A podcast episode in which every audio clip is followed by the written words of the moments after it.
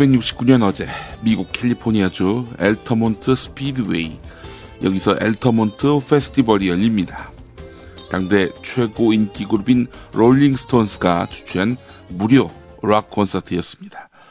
공연은 시작부터 삐걱거렸습니다. 아, 장소와 날짜가 오락가락하다가 공연이 임박해서 결정이 됐습니다.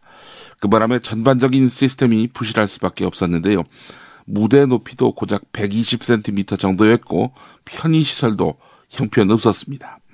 게다가 롤링스톤스는 경찰 보호를 거절하고 모터사이클 갱인 헬스 에인절스 건강 천사들 이렇게 풀이할 수 있는 갱인가요? 예. 헬스 에인절스에다가 공연 질서 유지를 맡겼습니다. 500달러치 맥주가 그 보수였는데요. 예. 보수가 너무 적어서였을까요? 막이 오르자 공연장은 30만 명이 넘는 관객들이 뿜어내는 열기로 가득 찼습니다. 마약에 취한 일부 관객이 서로 엉켜서 아수라장까지 되니까 헬스 에인저스는 닥치는 대로 권봉을 휘둘렀습니다. 관중석은 점차 광란에 빠져들면서 통제 불능 상황으로 치달았습니다.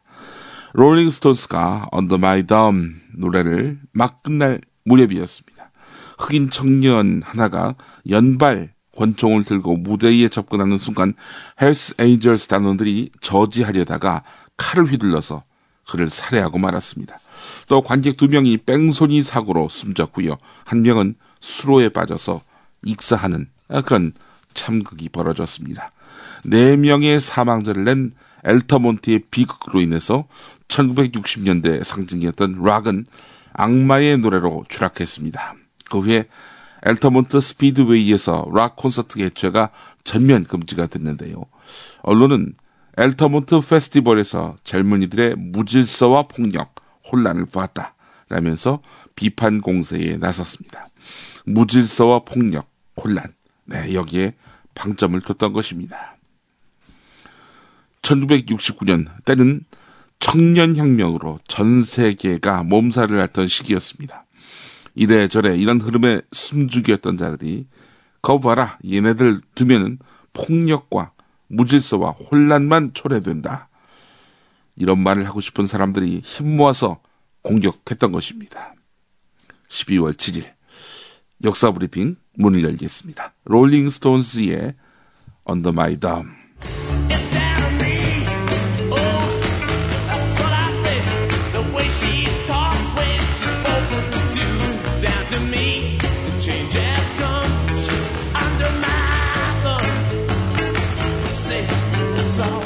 무질서와 혼란이 초래되면, 즉, 공권력의 통제가 미치지 못하면 얼마나 공포스러운가. 청년 혁명이 불편하고 염려됐던 사람들은 목청을 높였습니다. 엘터몬트 페스티벌 사태는 시민의 자율성을 또 자유를 향한 의지를 꺾고자 하는 사람들에게 좋은 먹잇감이 됐습니다. 공권력은 또 국가 권력은 그렇다면 항상 옳은가? 그렇지 않죠. 소련의 체카를 우리는 그 예로 거론하지 않을 수가 없습니다. 러시아에는 대외첩보부라는 기구가 있습니다. 이 대외첩보부는 옛 소련 국가안보위원회 후신인데요. 더 거슬러 올라가면은 체카가 있습니다. 체카는 소련 공안기관들로 이어지는 첫 번째 조직이었는데요. 러시아 혁명에 대한 반대 세력을 없애려는 목적으로 1917년 12월 7일 1917년 오늘 설립이 된 것입니다. 이 체카를 만들라고 지시한 사람은 레닌이었습니다. 체카는 태생에 걸맞게 무소불위의 힘을 지니게 됩니다. 볼셰비키가 공산 정부의 체제 수호와 공안을 책임진다는 명분으로 재판 없이 수천 명을 처형했고 운 좋게 살아남은 사람들도 시베리아와 같은 유배지로 보내졌습니다. 이런 말씀 드려서 죄송한데 산채로 피부 발라내기, 머리 가죽 벗기기, 철조망 왕관 씌우기, 몸을 찔러서 관통시키기, 십자가에 매달기, 죽을 때까지 돌 던지기, 널빤지에 묶어서 용광로나 끓는 물이 담긴 탱크에 천천히 집어넣기 등 잔혹하기가 이를 데가 없습니다. 여성 죄수들은 강간을 비롯한 성고문의 치를 떨어야 했고 8살에서 16살 사이의 청소년도 처형 대상에 포함되어 있었다고 합니다. 아니 8살짜리가 도대체 어떻게 사상범이 될 수가 있죠? 레니는 체카의 이런 살상 행각에 대해서 죄책감을 갖기는 커녕 박수를 보냅니다. 우리는 머뭇거리지 않고 수천 명을 쏘았다. 우리는 앞으로도 그럴 것이다. 그래야만 우리가 이 나라를 구할 수 있다. 1920년 1월 12일 어느 연설에서 레닌이 내뱉은 말이었습니다.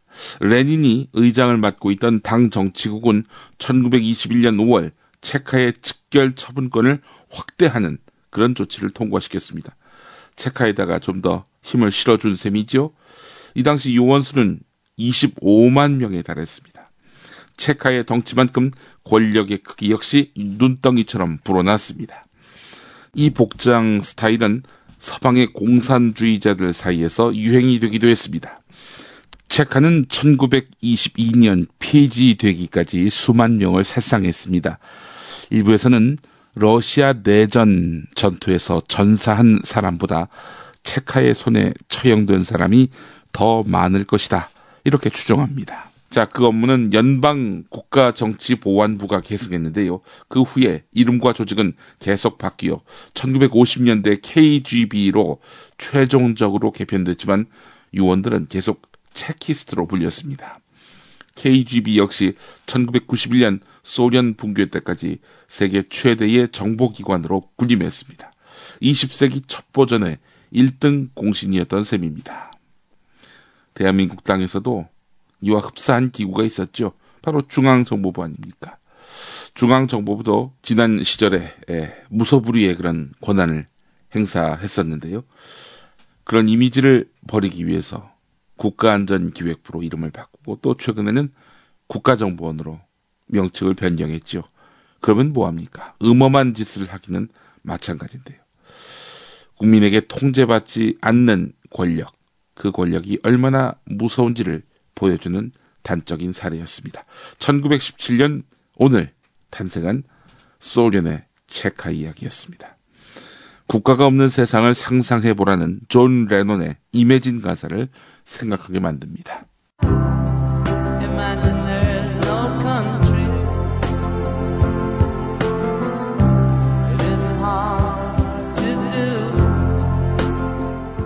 시대와 이념을 망라해서 모든 권력은 국민을 체제 아래에 복속시키려 하는 욕망이 있는 것 같습니다.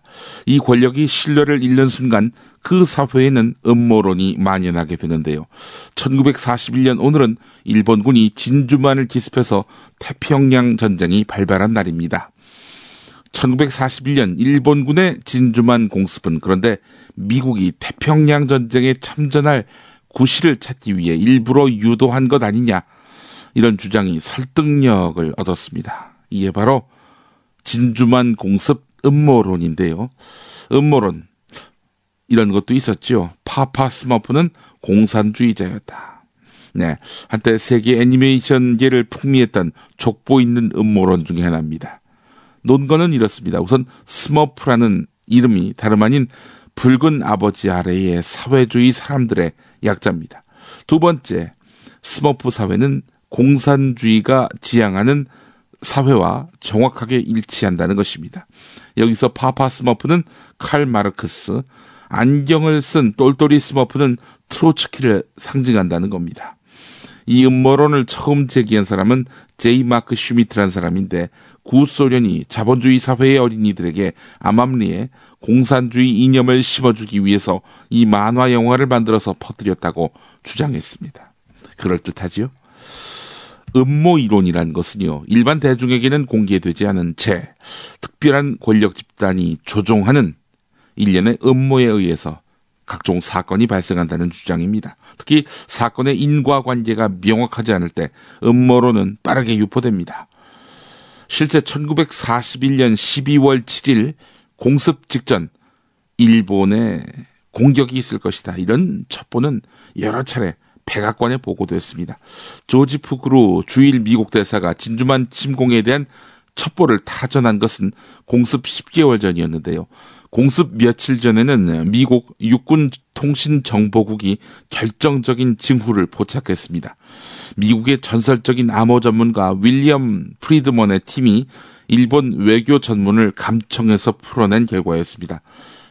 정확한 공격 시간과 지점은 파악하지 못했고 미국은 하와이와 샌프란시스코, 필리핀, 파나마 등지에 미군의 대비 태세 명령을 내리는 것으로 조치를 마쳤습니다.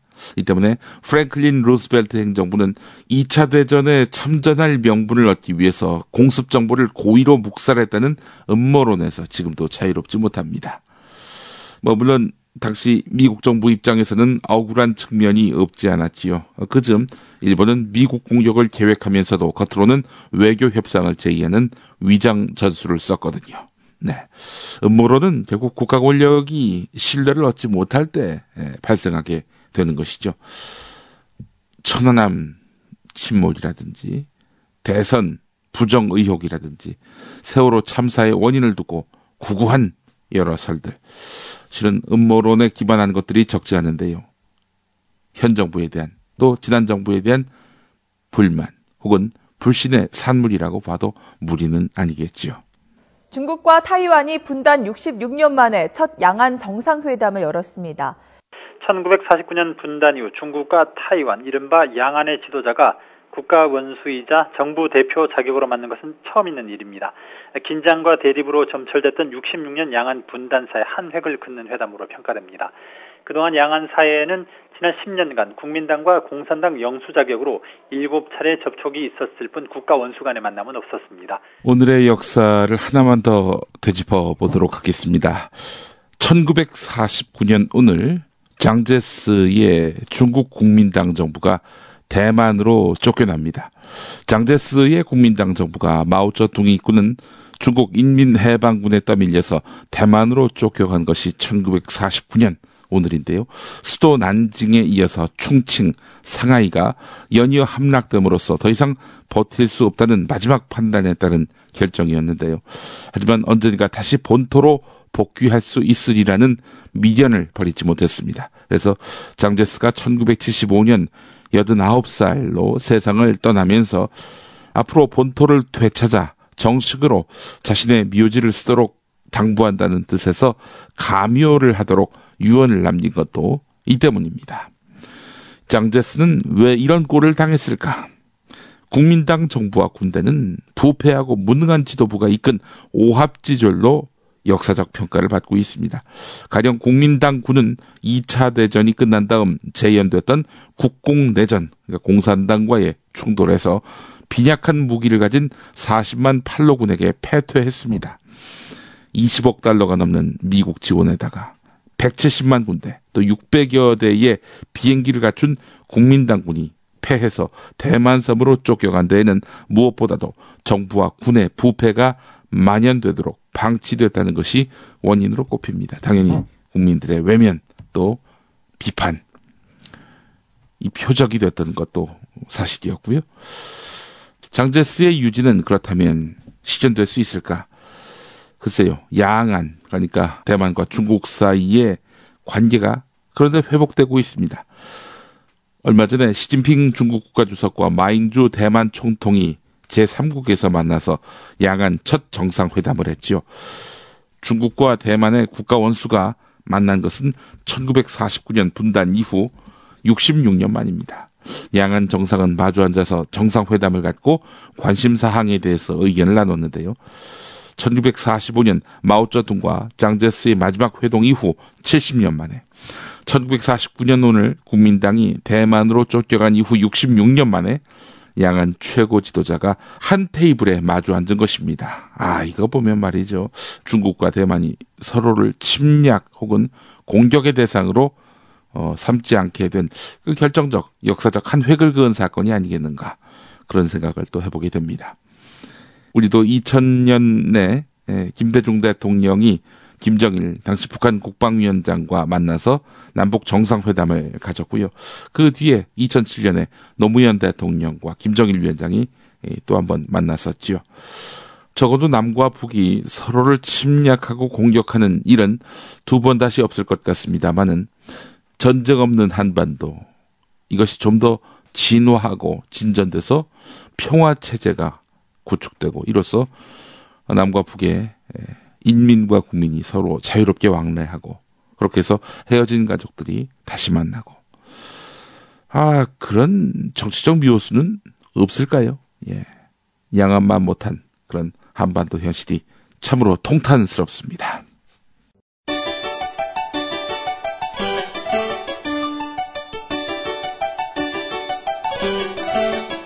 문화학 박사이며 지식라디오 대표인 김용민과 함께하는 김용민의 역사 브리핑.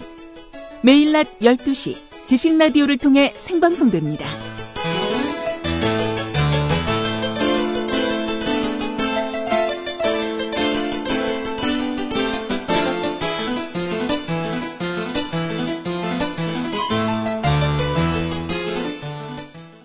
앞서 음모론 이야기를 했습니다마는 음모론에 맞대응하는 수단으로 국가는 신화화라는 무기를 꺼내듭니다.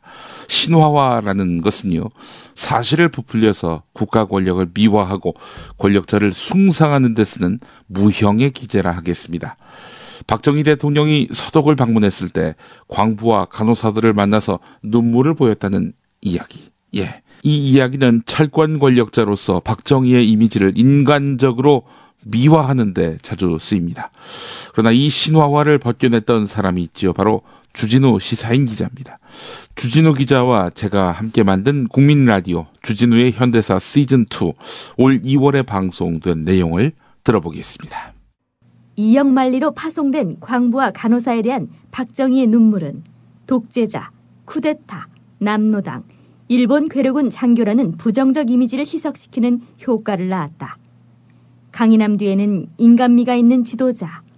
이 땅의 보스가 흔히 구사하는 신화하의 전형이다. 그런데 사실일까? 오늘 여러분을 박정희 독일 방문 그 디테일의 세계로 초대한다. 오늘날 위대한 경제 건설의 건설과 번영을 이룩한 독일 연방공화국의 부흥상을 두루 살펴고 아울러 경제적 자립을 위해서 분발하는 폐기에 찬 우리 한국 국민들의 결의도 또한 그들에게 소개하는 동시에 양국 공통의 관심사에 관해서 서로 이해를 증진시키고 양국의 우호 증진과 경제 협력, 문화 교류의 터전을 보다 더욱 굳건히 하고자 하는 바입니다. 1967년 독일에 온 간호사 최숙녀 씨의 인터뷰다. 한국에서 부잣집 큰 며느리가 될 것으로만 생각했는데 독일까지 오게 됐습니다. 평범하게 한국에서 살았으면 하는 후회가 듭니다. 독일 마인츠 대학 병원에서 이비인 후과 수술병동 수간화사로 있는 강은자 씨. 그녀는 우리나라가 조금만 잘 살았더라면 독일까지 와서 고생하지는 않았을 것입니다. 그런데 파독 간호사의 삼파 역할을 한 이수길 박사 이야기를 들어봐야 한다. 가난한 조국이 차관을 얻기 위해 볼모나 노예로 팔았다는 식으로 바독 간호사를 포장했습니다. 바독 간호사들의 피와 땀을 이용하려는 사람들이 있습니다. 에르하르트 독일 수상과의 회담 등 바쁜 일정을 보내면서 11일은 함부른 광산을 방문했습니다. 태극기의 물결 속에 600명의 우리 광부들과 간호원의 눈물겨운 환영을 받은 박 대통령 내부는 깊은 감회에 눈시울을 적셨고 수령만리 이역에서 모국의 대통령을 맞은 우리 광부들은 말없이 조국을 외치며 감격의 눈물을 흘렸습니다.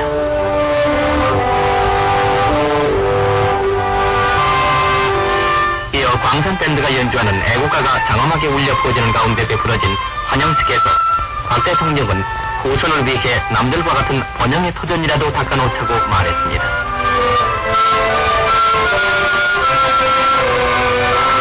이어 회사에서는 삼천피드 지하에서 파낸 탄으로 만든 접시를 선물했습니다.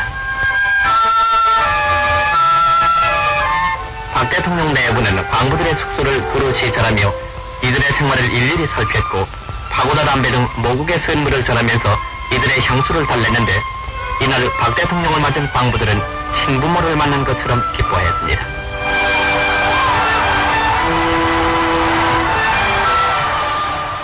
파독 간호사와 관련해 가장 많이 알려진 일화 한 토막입니다. 2004년 인터넷에서 큰 인기를 얻어 전 언론에 소개된 김충배 전 육사 교장의 글인데요. 지어낸 이야기라는 전제로 들어보십시오. 대통령은 눈물을 흘렸다. 대통령이란 귀한 신분도 잊은 채 소리내어 눈물 흘리자 함께 자리하고 있던 광부와 간호사 모두 울면서 영부인 유경수 여사 앞으로 몰려나갔다. 어머니, 어머니 하며 유여사도 함께 울면서 내 자식같이 한 명 한명 안아주며 조금만 참으세요라고 위로하고 있었다. 광부들은 리프케 대통령 앞에 큰 절을 하며 울면서 아유 고맙습니다. 고맙습니다. 한국 좀 제발 도와주세요. 우리 대통령님 도와주세요. 우리 모두 열심히 일하겠습니다. 무슨 일이든지 하겠습니다. 뤼브케 대통령도 울고 있었다. 호텔로 돌아가는 차에 올라탄 박 대통령은 계속 눈물을 흘렸다. 옆에 앉은 뤼브케 대통령은 손수건을 직접 주며 이렇게 힘주어 말했다. 우리가 도와주겠습니다. 서독 국민들이 도와주겠습니다.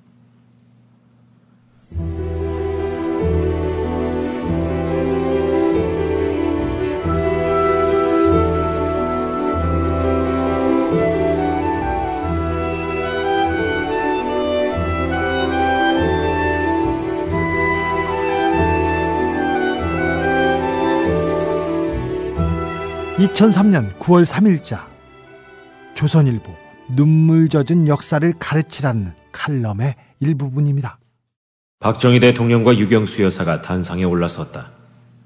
그 순간 함보른 탄광 광부들로 구성된 브라스 밴드가 애국가를 연주하기 시작했다. 차츰 커지던 애국가 소리는 무공화 삼천리 화려강산 대목부터 목맨 소리로 변해갔고 대한 사람 대안으로 길이 보존하세에 이르러서는 울음소리가 가사를 대신해버렸다. 결국 대통령은 연설을 마무리 짓지 못했다. 본인도 울어버렸기 때문이다. 박정희는 광부들에게 파고다 담배 500갑을 선물로 나눠주고 돌아갈 차에 올랐다. 차 속에서 흐르는 눈물을 감추려 애쓰는 박정희를 보고 곁에 앉은 위프케 서독 대통령이 자기 호주머니에서 손수건을 꺼내 박정희의 눈물을 닦아주었다. 1964년 12월 10일 서독 루르 탄광지대에서 있었던 일이다. 조선일보는 이내 노동계 486을 향해 날을 세운다. 불과 40년 전에 이 사건을 지금 이 나라에서 아직 기억하고 있는 사람은 몇 되지 않을 것이다. 나라를 쥐고 흔드는 단병호 민노총 위원장이 그때 14살, 노무현 대통령을 만든 1등 공신이라는 배우 문성근과 명계남이 각각 10살, 11살 무렵이다. 그러니 486들이야 이 눈물 젖은 역사를 알 턱이 없다. 독일 땅에 도착한 한국 간호사들이 처음 맡았던 일은 알코올을 묻힌 거즈로 사망한 사람의 몸을 닦는 작업이었다. 그대들이 말하는 이른바 우리 보수 수구 세력들은 머리카락을 잘라 가발을 만들어 외국에 내다 팔았다. 동네마다 엿장수를 동원해 머리카락 파쇄를 외치며 길게 따느린 아낙네들의 머리카락을 모았다. 시골에 나이 드신 분들은 자식들 학비 보태주려고 머리카락을 잘랐고 또 쌀을 사기 위해 머리카락을 잘랐다. 또한 싸구려 플라스틱으로 예쁜 꽃을 만들어 외국에 팔았다. 고민형도 만들어 외국에 팔았다. 전국의 쥐잡기 운동을 벌였다. 쥐털로 일명 코리안 밍크를 만들어 외국에 팔았다.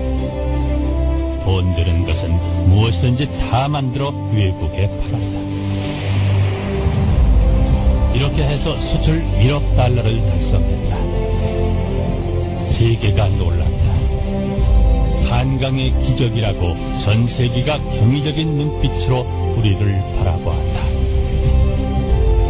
조국 근대화의 점화는 바로 서독에 파견된 간호사들과 광부들이 있었기에 가능했다. 그런데 바독 간호사와 관련된 일화 중 사실과 다른 부분이 있었습니다. 당시 행사에 참여했던 한 교민에 의하면 광부 악단이 애국가를 연주하자 눈물을 보인 간호사들이 좀 있었다. 박 대통령은 연설을 마치고 담배를 나눠주고 떠났을 뿐이다. 뤼브케 대통령은 그 자리에 없었다. 라고 말했습니다. 독일 대사관이 제공한 박 대통령 독일 방문 일정표에도 함보른 탄광회사에서 광부와 간호원을 만난 그 자리에 뤼브케 대통령은 없었다. 독일 대사관의 한 관계자는 당시 박 대통령과 뤼브케 대통령과는 공식 만찬이 한 번 있었다라고 말했다. 그래서 제가 김충배 전 육사교장에게 물어봤습니다. 이분 대답이 가관이었습니다.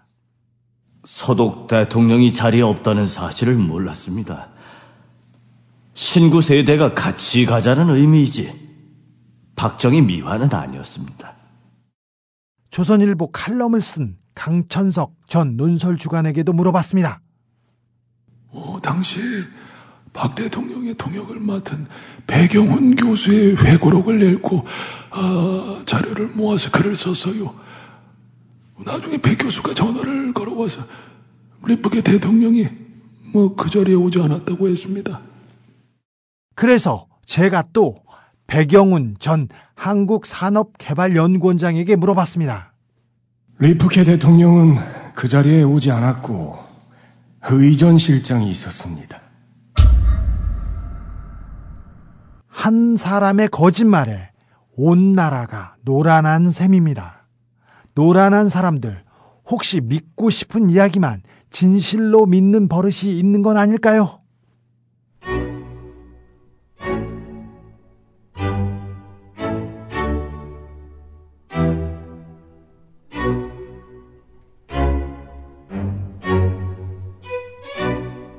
그렇다면 광부와 간호사의 파독은 약소국, 최빈국 대한민국이 상업 차관을 들여오기 위한 전제 조건이었을까? 1961년 12월 독일은 한국의 차관 1억 5천만 마르크를 지원하기로 결정했습니다. 라인강의 기적을 이룬 독일은 당시 제3세계 30여 개국에 개발 지원을 하고 있었습니다. 그런데 1963년에 광부가 1966년에 간호사가 파독됩니다. 상업 차관을 들여오는 조건으로 광부 간호사가 파견되었다는 이야기는 시기적으로 맞지 않습니다. 간호사가 본국에 송금하는 수수료를 담보로 은행에서 지급 보증을 받았다는 것도 설득력이 떨어집니다. 간호사들은 한 은행만을 이용하지는 않았습니다. 처음 도착한 간호사들이 시체를 닦는 일을 했다고 하는 부분도 있었다. 과연 그럴까? 파독 간호사 하민자 씨 말이다. 허드렛 일을 하고 적응하지 못해 어려움을 겪는 동료들이 있었습니다. 하지만 시체를 닦았다는 말은 들어본 적이 없습니다. 간호사들이 정신병으로 자살했다, 돈이 없어 고국에도 오지 못한다는 소리를 들을 때마다 화가 치밉니다. 일부에서 광부, 간호사들이 한국 경제에 기여한 성과를 박정희의 전지전능한 리더십으로 연결했습니다. 경제적으로 양적 팽창을 했던 박정희 정권 때의 향수를 불러일으킴으로써 박정희의 유능함을 강조하려는 묘한 이미지 메이킹이었던 것이지요. 그게 먹혔고 그래서 그의 딸이 실력과 진정성을 제대로 검증받지도 못한 채 제18대 대통령이 되었습니다.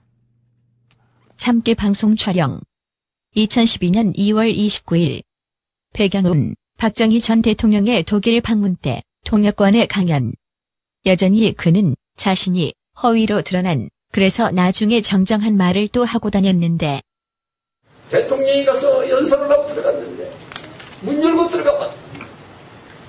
지하 천매대에서 일하는 광부들이요.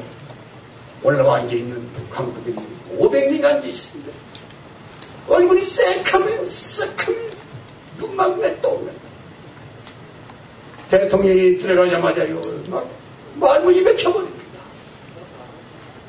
단생에 올라가자 애국가가 나옵니다. 애국가의 말이 그렇게 무섭습니까? 애국가가 나오는데요, 목이 못 따라가요, 눈물에 파르고. 서로 깨안고 서로 울어요. 서로 울면서 대한민국 만세, 대한민국 만세. 애국가 혼자 흘러갑니다. 애국가 끝나자마자 대통령이 가져간 연설문을 읽으려고 준비를 다 했는데 연설문을 놓고 읽으려다가 그냥 놓아버리고 박정희 울어버린다 거기서 여러분 이게 무슨 꼴이에요? 여러분의 이 새카만 얼굴을 보이게 내 가슴에서 피눈물이 나오죠. 나는 어떻게 하라고요? 여러분 합시다.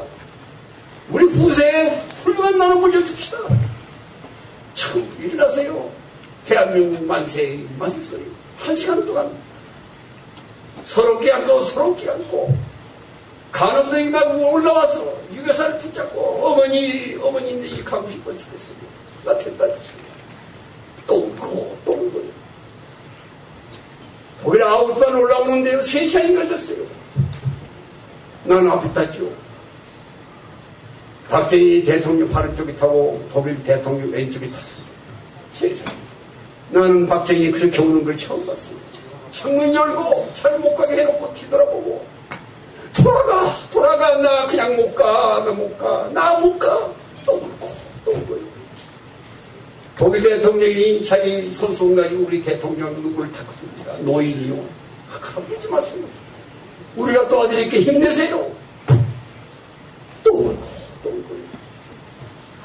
정말 우리 역사의 현장이 그렇게 해서 시작이 됐습니다 여기서 한 사람을 또 만나야 합니다. 바로 윤희상입니다. 윤희상은 박정희와 1917년 동갑이었습니다. 윤희상은 나와 박정희라는 에세이에서 두 사람의 첫 만남을 씁쓸하게 회고합니다. 1964년 박정희가 서독을 공식 방문했을 이때 환영 행사에서 본 시립교향악단이 윤이상의 낙양을 연주했습니다. 이어진 커피타임.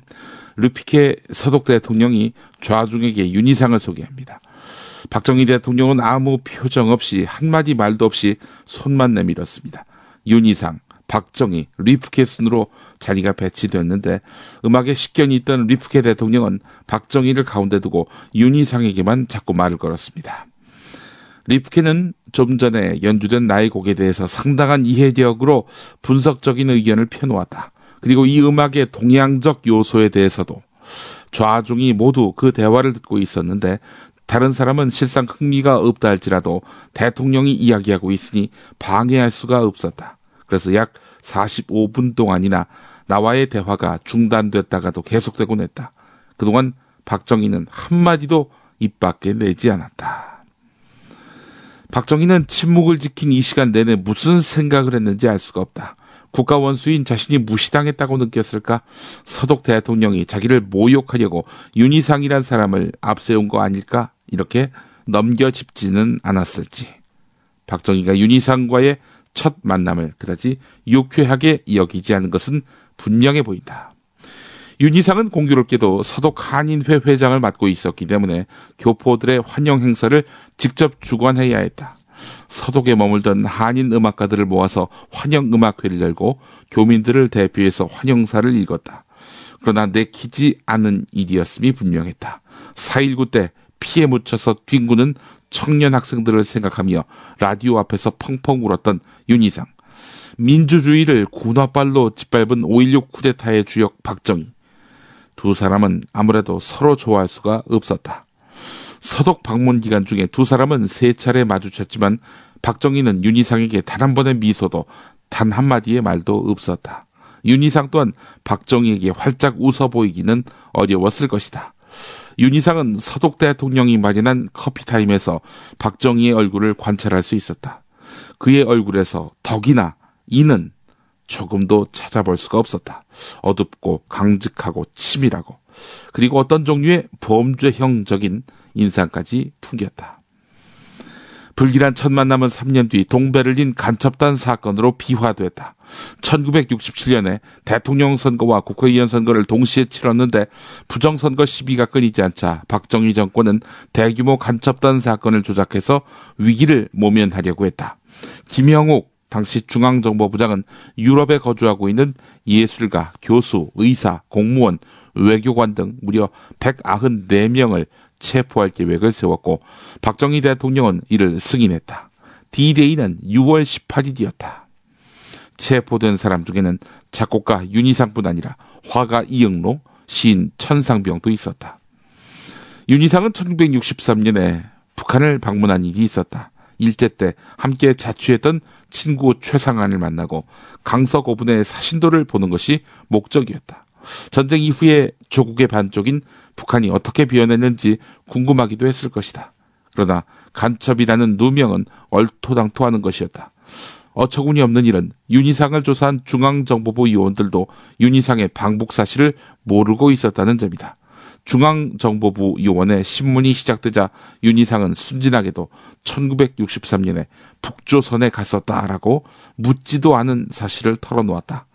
북한을 다녀온 게 그토록 엄청난 꼬투리가 되리라고는 상상조차 못했던 것이다. 중앙정보부 요원은 깜짝 놀랐고 이내 윤희상은 간첩 수계로 몰렸다. 예술가로 성공해서 조국의 명예를 드높이고 동포들의 환영 속에서 귀국하겠다는 그의 꿈은 이렇게 산산조각이 나고 말았다. 백주에 서독에서 납치돼서 서울로 끌려간 윤희상을 기다린 것은 가혹한 고문이었다. 그들은 한국이 낳은 위대한 작곡가를 도살장의 소나 돼지처럼 매단 채 물고문을 가했다. 뾰족한 강목과 방망이로 때리며 자백을 강요했다. 나는 북조선의 검을 정탐꾼 아닌가. 특무다. 공산주의자다. 당원이다. 너는 조직의 왕초다. 정권 안보를 위해서는 예술이고 문화고 안중에도 없던 야수들의 행태였다. 아끼고 보호하고 격려해야 할 자랑스런 예술가를 군합발로 짓이기는 무지막지한 폭거였다. 엄청난 조작을 하려니 조연들이 필요했다. 중앙정보부는 윤희상의 부인마저 한국으로 납치해서 구치소에 가뒀다. 어린 두 아이를 돌봐야 할 어머니까지 구금한 한국 정부 행태에 서독 여론이 좋을 리 없었다. 박정희 정권은 두 자녀마저 납치해 올까 검토했지만 지나친 무리수라고 판단해서 포기했다. 고문에 굴복할 수 없었던 윤희상은 자살을 시도했다. 아무도 없는 틈을 타서 책상 위에 묵직한 유리 잿더리로 자신의 뒤통수를 여러 차례 강타했다. 철철 흐르는 피를 손바닥에 묻혀서 벽에 유언을 썼다. 나의 아이들아, 나는 스파이가 아니다. 그는 마지막 순간을 향해 가는 자신을 서러워하며 정신을 잃었다. 인류의 지성과 문화를 부정하는 한국 군부의 폭거에 세계 음악가들이 팔을 걷어붙였다. 윤이상이 처한 위험을 알리는 무료 음악회가 잇따라 열렸고 여러 교회와 단체에서 기부금을 모았다. 윤이상을 석방하라는 호소문에는 181명의 세계적인 음악가들이 서명했다. 스트라빈스키, 스톡하우젠, 리게티, 클렘페러, 카라얀도 포함되어 있었다. 칠레의 뛰어난 피아니스트 클라우디오 아라우는 항의 표시로 서울 연주회를 취소했다. 서독 정부도 발벗고 나섰다. 한국 정부가 야만적인 행동을 멈추지 않으면 문화 교류는 물론이고 예정돼 있던 차관을 지급하지 않겠다고 통보한 것이다. 박정희는 굴복하지 않을 수 없었다.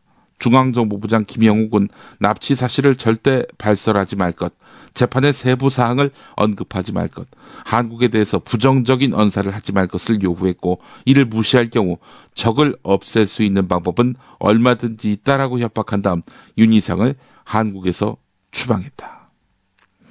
맨발로 지옥의 가시밭길을 지나서 정신과 육체에 지울 수 없는 상처를 입은 윤희상은 1969년 3월 30일 밤 10시경 베를린 집으로 돌아왔다.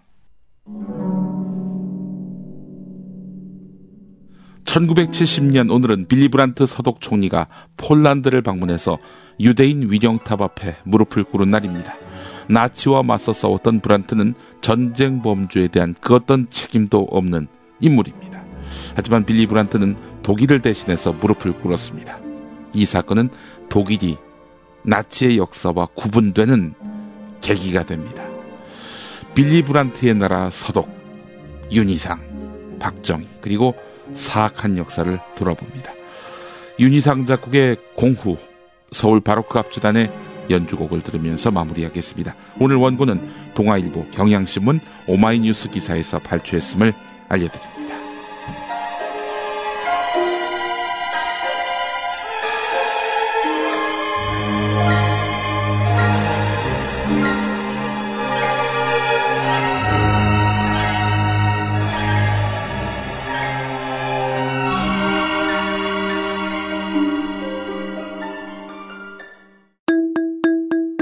대한민국 방과 후 학교 지식 라디오 대표 김용민입니다. 사상과 철학, 주체성과 정의감마저 잃게 만드는 세상. 이 세상에서 인간답게 사는 길을 찾고자 이 학교를 열었습니다. 시민의 재교육, 지식 라디오가 담당하겠습니다. 광고로서 응원해 주십시오. 기대 이상의 효과로 보답하겠습니다. 지식 라디오 광고 문의는 지식 라디오 공식 이메일 영문 geesik 라디오 골뱅이 gmail.com 지식라디오 골뱅이 gmail.com으로 하실 수 있습니다.